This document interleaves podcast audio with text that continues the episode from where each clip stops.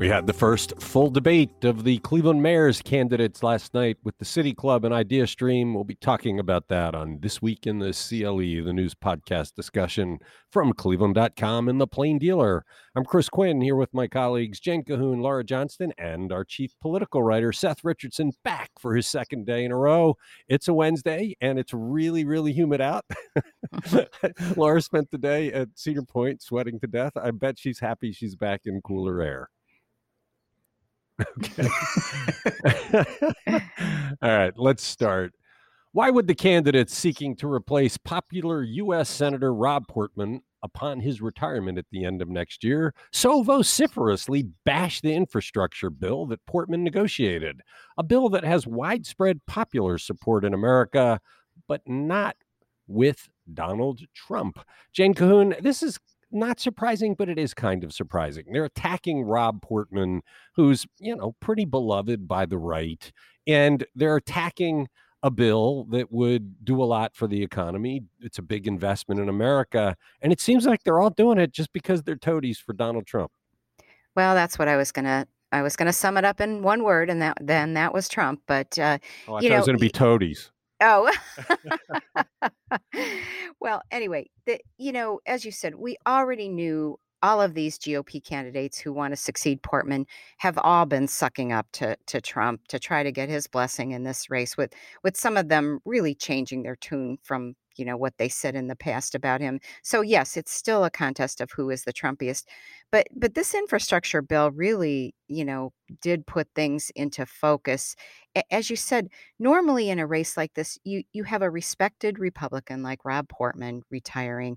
You know, the candidates normally would all be hoping to be anointed by him as his heir apparent. Just as you might recall, I do, of course, because I'm old. You know, Portman had the blessing of George Voinovich, um, and he was encouraged and supported by him, his his predecessor in the in the Senate and um, and then of course you know Portman put in all kinds of long hours over the last months working on this bipartisan package and and getting it over the finish line. Um, but no, there was no no acknowledgement of that. No no respect given to to Portman's efforts. They they basically the candidates basically followed the direction of Trump, who uh, as we know, had tried to sabotage this bipartisan bill by warning Republicans. You know, he wasn't inclined to endorsing anyone foolish enough to vote for it. He he views it as a political gift to the Democrats. You know, so we had Josh Mandel, Jane Timken, J.D. Vance, Mike Gibbons, and Bernie Moreno all coming out and bashing this one trillion dollar bill that, as you said, has has wide uh, public support and passed the Senate on Tuesday um, 69 to 30. By the way, Portman correctly predicted that 19 Republicans would would support it, and they so, did. But but um, let me interrupt you because it wasn't just that they said oh, I disagree with this. I, I think America has too much debt. We shouldn't do it. They were vicious. They, yeah, they I was going to give you a few examples. Inflammatory language, ripping into it, it, which basically is saying Rob Portman is did a bad thing, and that that, that there, there's a way of doing this with some civility to make it more of an academic argument. But that's not what this is. This is please, Donald Trump, give me your benediction. So, what was some of yeah. the language? Yeah, I'll give you a couple examples. Mandel said, now is not the time for bipartisanship in DC. Now is the time for fighting the woke liberal agenda. That's just like, you know, out of the Trump but, but, playbook. Think about it. I don't want bipartisanship. Yeah. I don't want bipartisanship. I mean, no, what he, politician yeah. says I don't want bipartisanship? Josh Mandel does. Um, Timken was a little more measured. She said she'd support some kind of targeted infrastructure spending, but she she you know thinks this bill uh, is going to bloat the federal deficit, and you know so that was her criticism.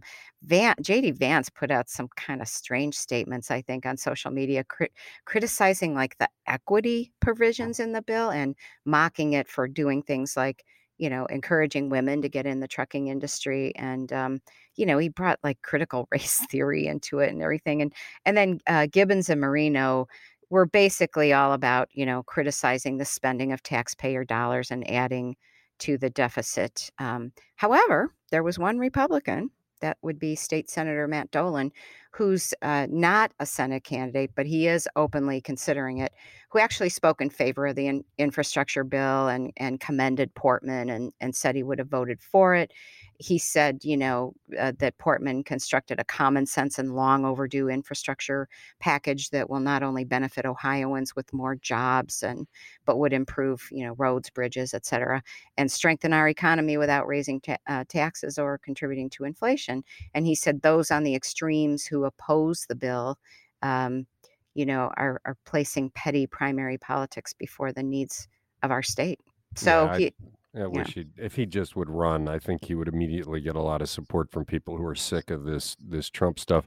The JD Vance stuff is is odd. It's almost like he's he's going the Tucker Carlson white supremacist Mhm. route. It's I mean it's race baiting. Is that really how he thinks he's going to get the nomination in Ohio is by playing the equity race? It's just Yeah, it's, I mean, especially considering what he said about Trump before and his attitudes about race. Um, it's just, It seems like he doesn't really know what he's doing. It's, uh, I mean, Mandel, you well, he's always got a lot of expect money nonsense. behind him, that's for sure. Yeah, but it's outside money, and I don't know that it's going to play well in Ohio. He's the early polling doesn't have him anywhere. Nobody even knows who he is. Well, and- I, I think some of the polling has him, I mean, it has Mandel out front, but I think it had Vance in second place, um, Dis- albeit but a very distant. distant. Yeah, Yeah. but I mean, he's single digits. I mean, nobody. I mean, I mean, it's frightening that Mandel could be the candidate, but for and for many Republicans, I know it's frightening because they think that'll give the seat to the Democrats. But to, I, I just I get back to their to get Trump's approval. They're criticizing something that most people is a universal good. Investing in roads, investing in transit, that stuff's all rotting in this country, and other countries have maintained theirs. And so there's a lot of support for this, but they don't care about investing in America. They want to invest in Donald And Trump. they obviously don't care about getting Rob Portman's endorsement either. Right, and right, and it's very disrespectful to a guy who that most people acknowledge has served his party well. You're listening to this week in the CLE. Who did well and who did not in the City Club debate of the candidates for Cleveland Mayor Monday evening? Seth Richardson, I, I did not find this to be very enriching because there's really no pushback when candidates say baloney. There was some pushback among the candidates, as you wrote in your story, but they shut that down, and that's the part you want to see. So, what are what are your takeaways? Who came out ahead? Who came out behind? And what are your thoughts? Yeah, for for it being a debate, there there certainly didn't seem like there was a lot of debate amongst the candidates, right? And part of that's just a function of there being seven people on stage, but I, I, I do think it's something that you'd like to see more from the the candidates themselves, at the very least. Um, I, I guess if we're going on who had a good night, I think um, you know Sandra Williams, I thought did particularly well. She kind of was, you know, she was up there, she was making the case. It, in many ways, it was probably an introduction to a lot of voters who don't know a lot about her. Uh, she talked about the issues with, you know, uh, some expertise and some specificity. Uh, the big caveat, of course, is that she was not asked about House Bill Six, so it's probably um, easy for her to look pretty good when she she doesn't have to answer that. And I, I assume that'll you know come up later at some point, but I guess we'll see if uh, she does have to answer anything about that on the big stage. Um, you know, obviously the uh, the probably the, the the big moment from the debate or the uh, the, the set of dust ups between uh, Council President Kevin Kelly and former Mayor Dennis Kucinich, where you know it's kind of started early in the evening where they were uh, kind of going at each other about cops. Um, Kucinich saying he wants to hire 400 police officers, and Kelly coming up with you know some some facts from Kucinich's term back in the day, where he actually ended the you know his uh, you know two year term down. Uh, you know, police officers we had fewer than when he came into office. We had fewer firefighters, and the police went on strike. And I, I thought that was a good chance for so, you know some conversation about this, about basically what has been the number one issue to voters. And uh, you know, it did. It I, I think it unfortunately got shut down a little early. That, but you know, that crept back up later when you know they started arguing about public comment and going into mutiny line. I thought Kevin Kelly had a pretty uh, kind of a funny line, you know, digging it uh, at Kucinich over his book, you know, after Kucinich tried kind of, you know, promoting his book on stage a little bit. Um, thought that was, you know, at least one of the uh, moments of, you know, brevity and humor of the night, uh, or levity rather, uh, not brevity. Um, you know, as far as the other candidates, I, I thought that there were a lot of missed opportunities here. This is, you know, Zach Reed seemed like he very clearly didn't want to answer the questions, right? He he did a lot of what he did with us in our interview, where he spent a lot of time agreeing with the question that it was a question that should be asked and that it was stuff that should be taken seriously. But I didn't hear anything in the way of kind of plans or right policy but, for that. But the but the difference between we, what you're referring to is we did 45 minute interviews for this special episodes of this podcast. They finish publishing tomorrow, um, where where we talked to each candidate. The difference there was when Zach Reed didn't answer the question, we called him out on it and said, "You're not answering the question. You're you're you're just repeating what we said." There wasn't any of that. I mean, the the, pro- the problem is, is Zach Reed is asked this question and he blathers on without saying anything, and we just move on. And I, I, I wish there was some way where you could come back and say, okay, thank you, Mr. Reed, but you did not answer the question. What are you going to do so that the voters can hear that he doesn't have an idea of what he's going to do? Well, I think you know I would have I think the candidates probably should have tried to, you know, take on that role because what a lot of these candidates need to do is basically set themselves apart from the field. I think, you know, uh, you look at Justin Bibb, who I think did a pretty good job of answering the questions, but I, I, think he missed a chance to really mix it up with some of the, you know, some of the people on stage, right? When he's running as this kind of ascendant figure, right? This, you know, the, the true political outsider, so, so to speak and I, I just didn't see him mixing it up with the other candidates and really kind of making his case. Uh, you know, I think the same of uh, Basheer Jones, who I thought really just fell kind of into the background really through most of it. I I, I was very surprised that he didn't try to kind of go after. I mean, he did a couple of times. I don't, want, and as did Bibb, but I, I thought there probably could have there were probably more chances for them to do that and really sort of hey you know stake a claim and say hey i'm here i'm running for this and here here is not only here are not only my plans but here is why i am different from all of these other people on stage yeah, the problem is we've talked about with Basheer Jones is he hasn't done the work. He, he talks a good game, but the minute you start to look for the substance, he doesn't really have much in the way of plans. And so I'm not surprised that the more he's out there, the more people see, the more people realize that that that's kind of there's no there there.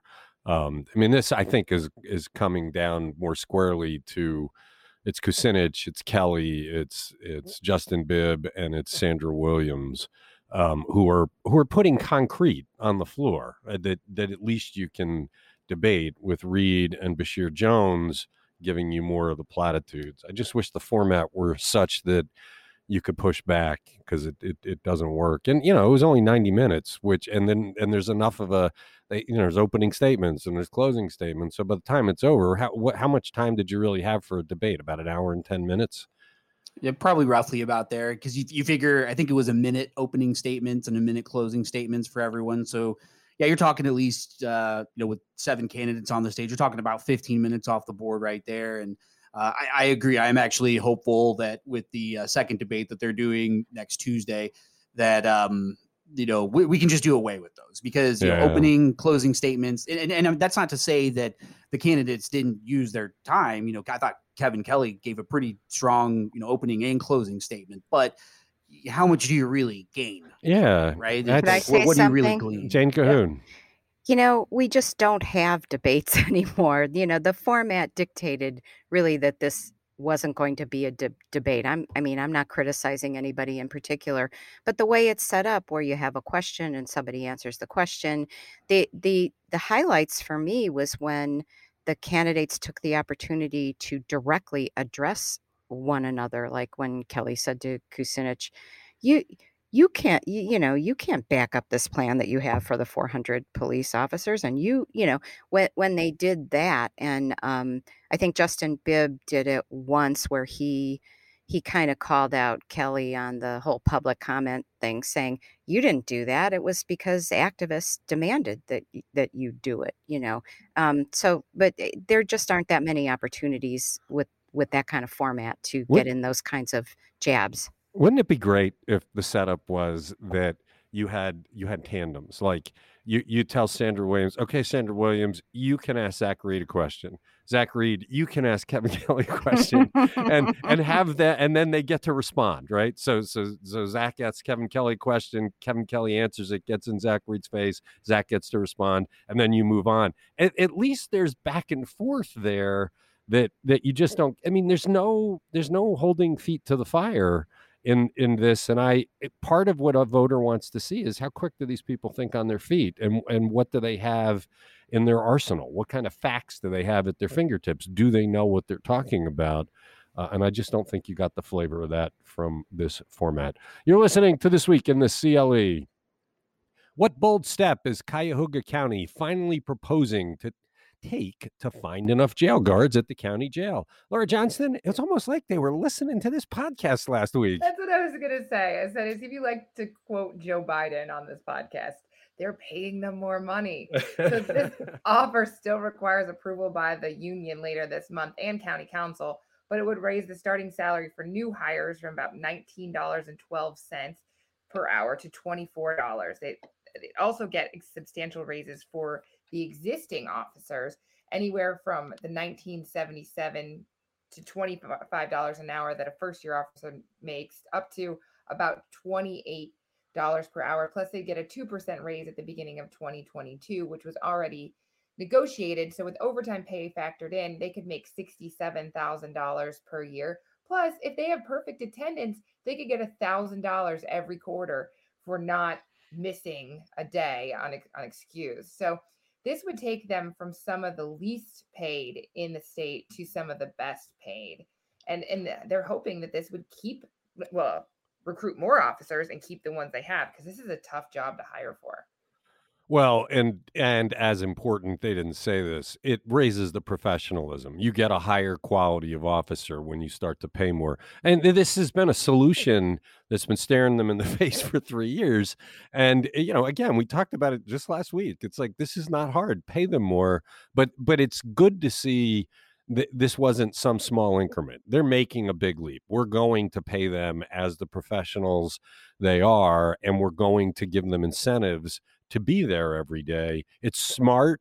It, it's not ridiculously expensive, and it really could go a long way to solving some problems down there. I can't imagine the union is going to turn this down.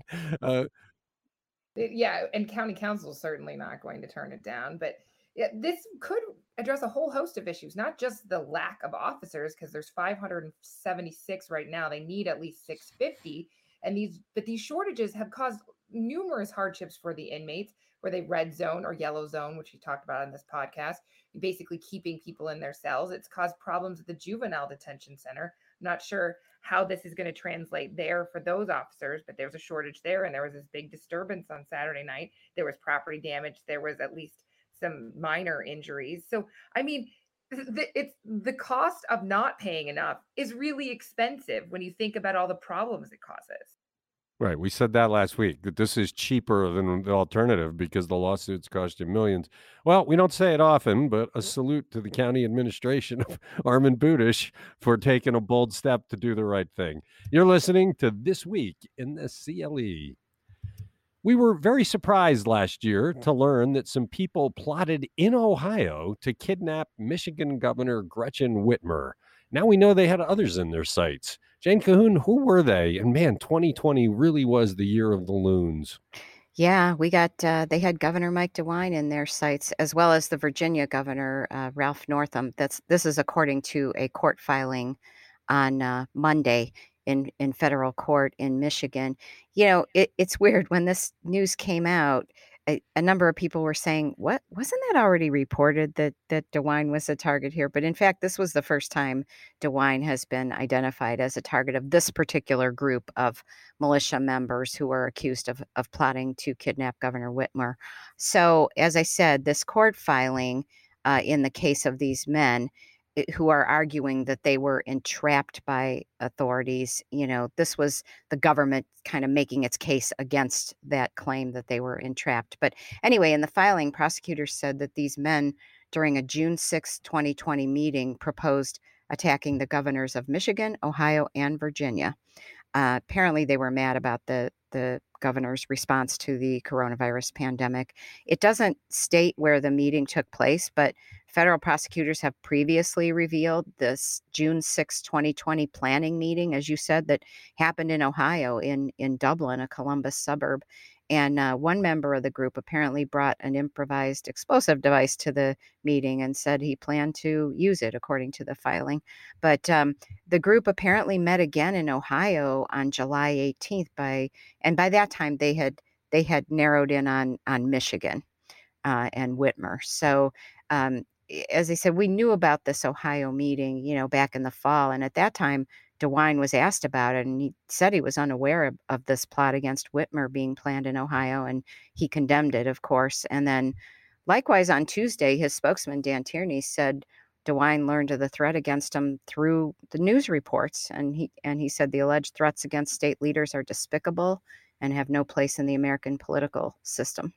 Yeah, this also took place. Let's let's face it. This took place in the face of people in the legislature in DeWine's own party saying things like he should be arrested and and he should mm-hmm. be deposed. So so there were people in the Republican Party in Ohio in leadership positions that were creating this rhetoric. And we all know that with a significant portion of the population, they're kind of sheep like. And so if, if legislators are saying, ah, Mike DeWine's a bad guy, we should arrest him, we should depose him, not really surprising that some wahoos who get together to take matters into their own hands target him. I would yeah. love to understand why they decided on Whitmer instead of DeWine. I'll, I'll bet it has something to do with her being a woman because they're probably a woman and a Democrat, and I don't know. Um, you know, DeWine's a Republican, obviously, but um, you know, I think you mentioned these um, kind of crazy things that that we did write about uh, something back in October uh, after the the Whitmer plot was revealed. This guy in Miami County told authorities, Miami County, Ohio, that he was approached by somebody who told him about some crazy plot to put DeWine under house arrest for tyranny and and right. to try him for crimes. So so that came out right around the same yeah. time. I mean that that wasn't associated with this militia thing, but it's as you said, you know, enough people uh, use that kind of rhetoric and it, it could become really dangerous. Well, and it went all the way up to the president of the United States, which is why we had January 6th. It shows the danger that there are people who will respond to this with very, very sinister plots. You're listening to This Week in the CLE. Why does Republican Jim Renacci seem to be unable to get any traction in his challenge to Mike DeWine's reelection bid as governor of Ohio? And what do we expect Renacci to say in his City Club speech Friday? Seth Richardson, we talked last year about how we thought that DeWine would have a legitimate challenge from the far right side of the Republican Party, which had said all sorts of nasty things about him last year. Renacci's the candidate, but nobody's paying attention to him. Well, Jim Renacci's problem is that he did so horribly in 2018. Frankly, that that that's what it is. Uh, you know, in 2018, he really kind of tried to position himself as this, you know, er Trump candidate of sorts. And you know, the big the big knock against him is that he said he was going to, you know, give him, you know, loan himself four million dollars and use it in the race, and then never did.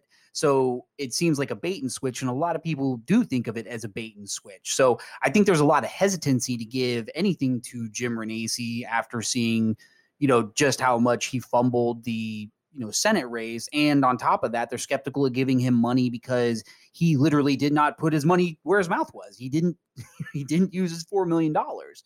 So I, I think that is going to be something that basically follows him throughout. And I, I, I think there's also just you know yeah, he just announced he's running for governor, but for all intents and purposes, he's basically been campaigning for governor for the past four years, right? Through his PAC that he was running and, you know, kind of his, you know, his Twitter comments and his Facebook comments. So I, I, I think that um, amongst a lot of Republicans, there's just some tiring of that. You know, they like, I'll let you know, we want somebody else in there, which is why you do see at least some a little bit of clamoring for like a Warren Davidson. You know, as far as what he's going to say at his City Club speech Friday, I, I think it's probably going to be a lot of what he's been saying on Twitter. Right? He's going to you know claim Mike DeWine is corrupt because of the uh, House Bill Six stuff. He's going to say that uh, Ohio needs a businessman, you know, a, a governor who runs the state like a business because the state is a business. It's really going to be a lot of um, you know the same stuff he's basically been saying the past four years.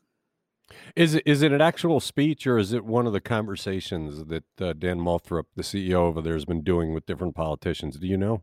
I believe it is their normal Friday kind of Q and It's A. the Friday speech. Okay. Yeah, I, I believe it's the Friday speech. So we'll get 30 minutes of Jim Renacci rhetoric followed by questions, which could be interesting because the City Club crowd is pretty um pretty split on on background. We'll have to see. You're listening to this week in the CLE. We've had changes in leadership at Cleveland's big hospitals. We're going to have a new mayor. We have a new leader at the Greater Cleveland Partnership. Who is the latest Cleveland leader to announce he is moving on? Laura Johnston, this is pretty big news just this morning. Yeah, Augie Napoli, he's the president and CEO of the United Way of Greater Cleveland. He will step down in June, next June, after six years. So he's got a long career in nonprofits. And his goal at the United Way was really restructure the focus and the process of the fundraising and the giving out the dollars to make every dollar donated really focus on urgent community needs and make it work harder. And he really focused on trying to break the generational cycle of poverty. So it now has this community hub for basic needs. This is the response to that, and it focuses on children, working adults, and seniors. And um, Paul Dolan, who serves as the chair of the United Way board, he really thanked him, said that he's been laser focused on metrics and the individuals behind that, leaving us better able to track our progress going forward. Because obviously, not just coronavirus, but this is not an easy time to be leading a nonprofit and figuring out, you know, you don't have unlimited money just to spread around like peanut butter anymore. Yeah, the the United Way model has been so challenged. I mean, we can speak of our own industry. We know what it's like to be in a challenged model, uh, but but he really has had to battle that. That the workplace campaigns that had marked the United Way for decades kind of fell apart, and the the the younger generations that have come along don't like giving to a middleman. They want to give directly to the the specific charities they believe in and so he's he's been working hard to navigate that to to maintain a place because the united way does a lot of good. That 211 line that it runs helps so many people every year. Um yeah. So some big shoes to fill. Uh, he he says he'd like to stay on the United Way board so they could still take advantage of his expertise, but finding uh, somebody to replace him is not going to be easy because it's going to have to be somebody that's up for a major challenge. Yeah, so that's I think why they gave a year, you know, almost to keep to look. And so Brian Richardson, he's the executive vice president and chief administrator, miss sorry, chief administrative officer of Covia, is going to lead this board search committee. So there's quite a long time to to figure it out and to do a transition. Okay, you're listening to this week in the CLE. Let's do one more. Cleveland honored one of its beloved sports heroes in a big way Tuesday on his 88th birthday. Who is he and what's the honor? Laura Johnston, turning back to you because you're our sports expert. I love that. Um, Indians icon Rocky Colavito. He now has a statue in Little Italy. And so he was back in Cleveland from his Reading, Pennsylvania home to, to celebrate his 88th birthday and see this bronze sculpture at Tony Brush Park unveiled. And this statue is by David Deming, who's created the likeness of Larry Doby, Lou Boudreau, and Jim Thome at Progressive Field. So they really match. And it captures Colavito in his prime when he used to stroll the plate at, at the Municipal Stadium and intimidate pitchers. He hit, I don't even know how you say this, but point, do you say 0.266 over 14 seasons in the big leagues? Most of them were in Cleveland. He got uh, traded to Detroit in 1960. Five years later, he was back, but he is beloved. It was a, a ground swell effort, grassroots, to get this statue here. And um, there's going to be four ro- there are four rose bushes planted at the park near the statue, one for every home run he hit on June 10th, 1959, which was his most memorable day as an Indian.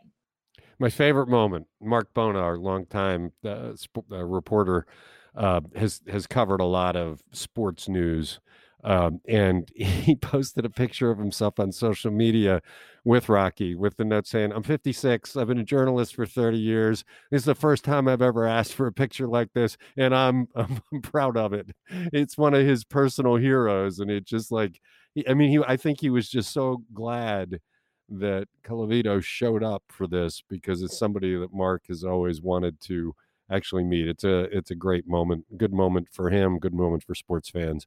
You're listening to This Week in the CLE.